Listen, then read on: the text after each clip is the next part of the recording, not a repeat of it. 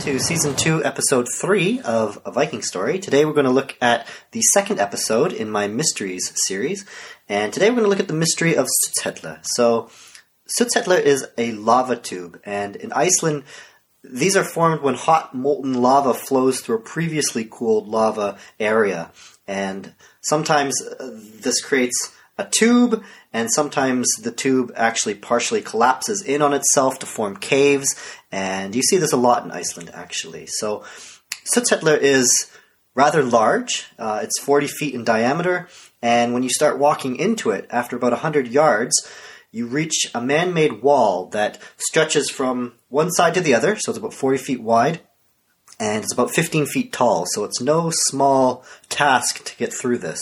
And there's no easy passageway through the wall. There's no door, uh, nothing like that.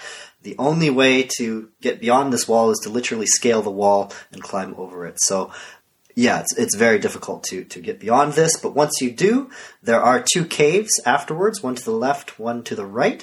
And these are products of a previous lava tube that was bisected by Surtshellir. So, in the one cave to the left, there's a man made pile of stones laid out in the shape of an oval. And some archaeologists have said that this uh, represents a Viking hall.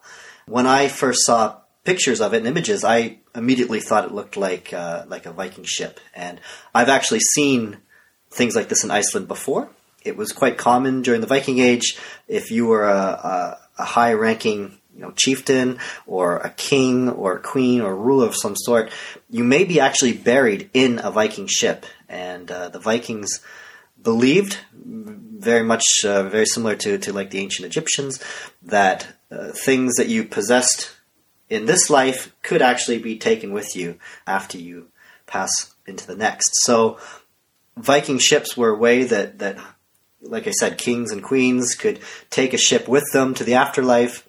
But in Iceland, uh, I've mentioned before about the deforestation.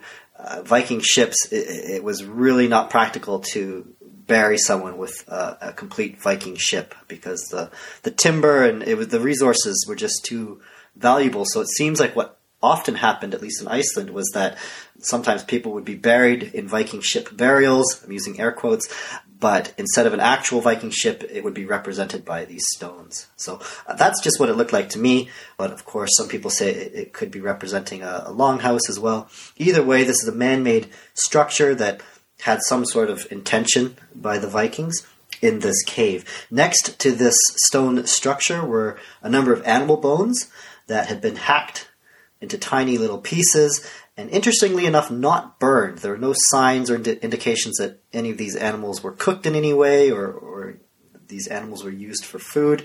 Um, so it seems like perhaps there was some sort of ritualistic purpose to this. And it's it's it's almost a joke in archaeology sometimes. If if you can't immediately explain something, you just say, "Well, it's religious," because uh, religious things don't really make sense when you look back on it. Uh, so I can't make sense of this. Probably religious, but I'll talk more about this a little bit later.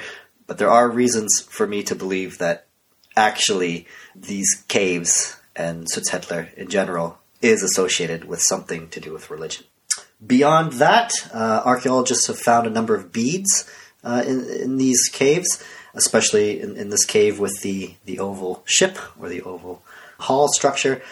The beads are interestingly limited in color. They come from quite far afield, which doesn't surprise me that much. I've studied Viking beads, and I know that uh, they were imported to Iceland from as far afield as the Middle East and and you know Asia and beyond. So from all over, really. So it doesn't surprise me that there were beads in Surtshellir that were also from farther afield. But what's interesting is that they were limited in color. So there were only really green, blue, and yellow beads. And it's thought perhaps these were part of a larger object at one point. So that's the reason that they were all kind of grouped together and the object was either destroyed or it's been lost to time now somehow.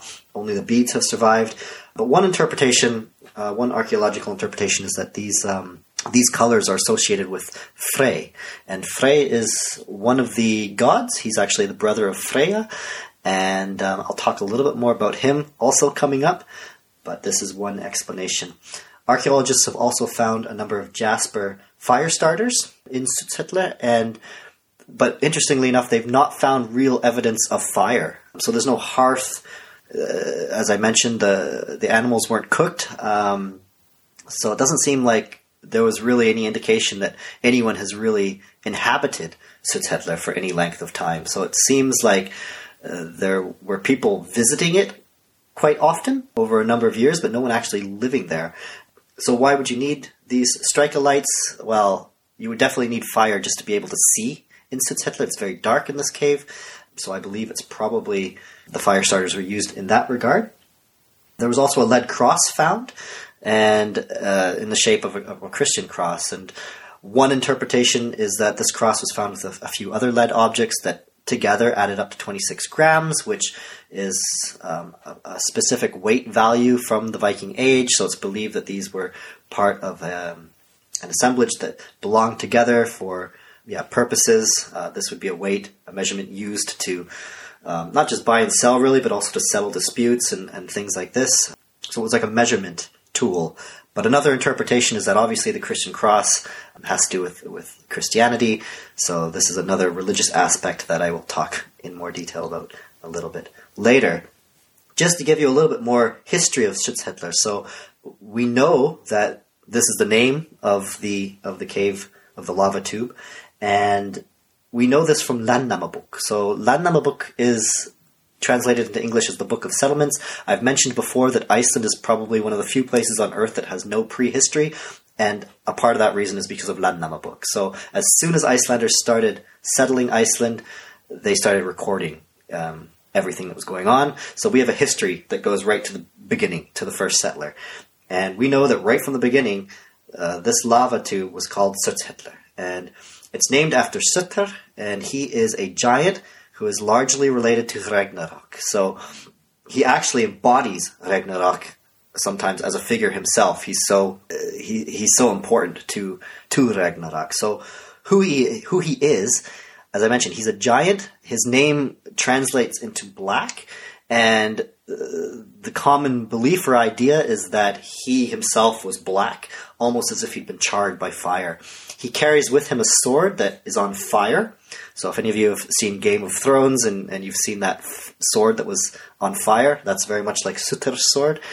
And he's kind of the harbinger of, of Ragnarok in a sense. So when Ragnarok happens, he's the first one that comes out of Muspel from the underworld, and he's got his flaming swords, and he's bringing he's bringing Ragnarok with him, and this is why he embodies Ragnarok in a lot of instances. The person that he fights against is Frey.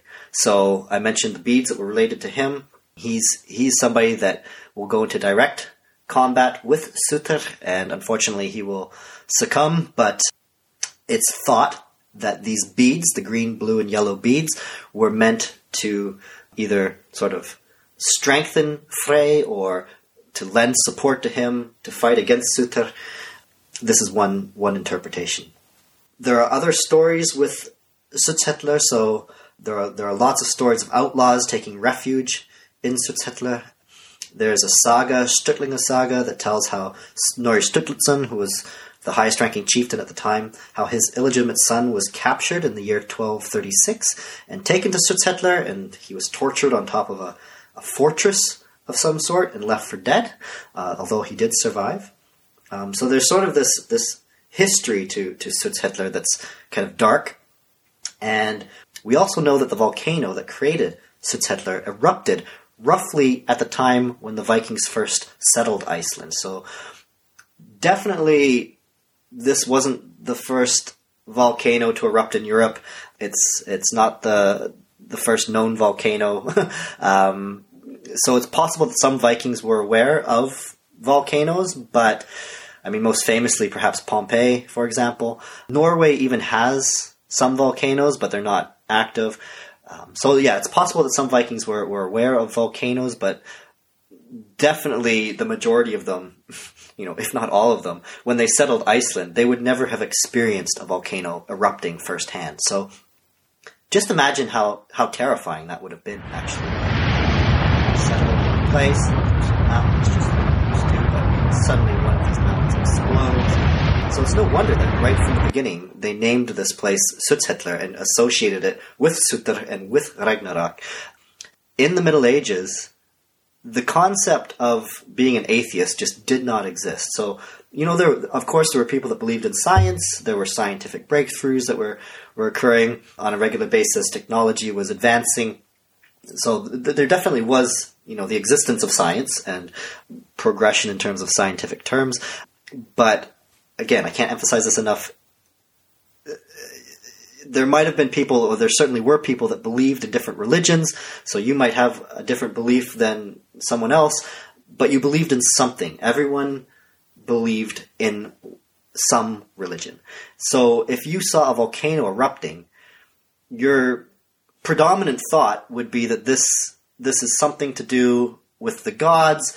If you're a Viking, you're probably associating it with Ragnarok. This is the beginning of the end, and what do you do to stop this? Of course, you don't want it to occur. What can you do to stop it? You can pray. You can uh, make sacrifices in your own home.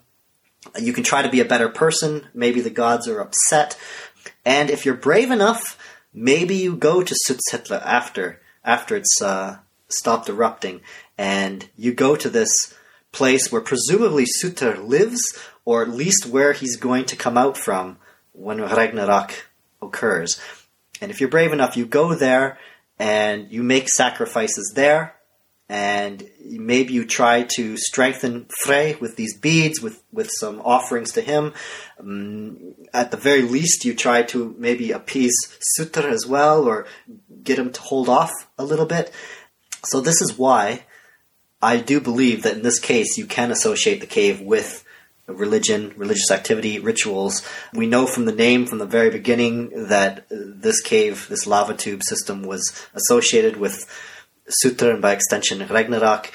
It seems, you know, that rituals were performed there based on those bones that don't have any, you know, charred nature to them or any signs, indications of fire or burning.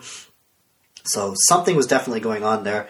Some scholars have even looked at the wall and they've they've said that maybe this is uh, the fortress that Snorri Sturluson's illegitimate son was tortured on. Other people have looked at it as a defense system for the outlaws who lived there. But I actually think it was probably uh, put up as a barrier to keep Surtr inside. It was probably the last thing that was made to just seal the cave and keep him in there and or hold off Ragnarok for as long as possible.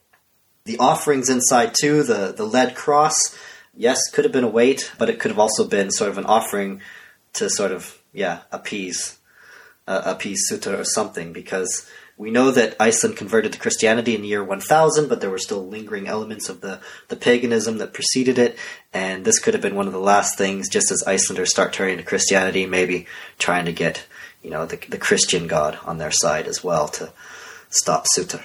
But however you look at it, it's definitely an interesting cave with an interesting history and lots of different interpretation that can be uh, gleaned from it. I think that's where I'm going to leave this episode today. So I want to thank you for listening. As always, if you're a fan, if you're an agent, if you're a publisher, if you just want to get in touch, uh, you can reach me at vikingstoryfaq at outlook.com. Again, that's vikingstoryfaq. And in next episode, it's going to be the last episode in my mystery series, but we're going to look at Otzi the Iceman. And this is basically the world's oldest open murder case investigation. So look forward to that. And until then, cue Thor's thunder.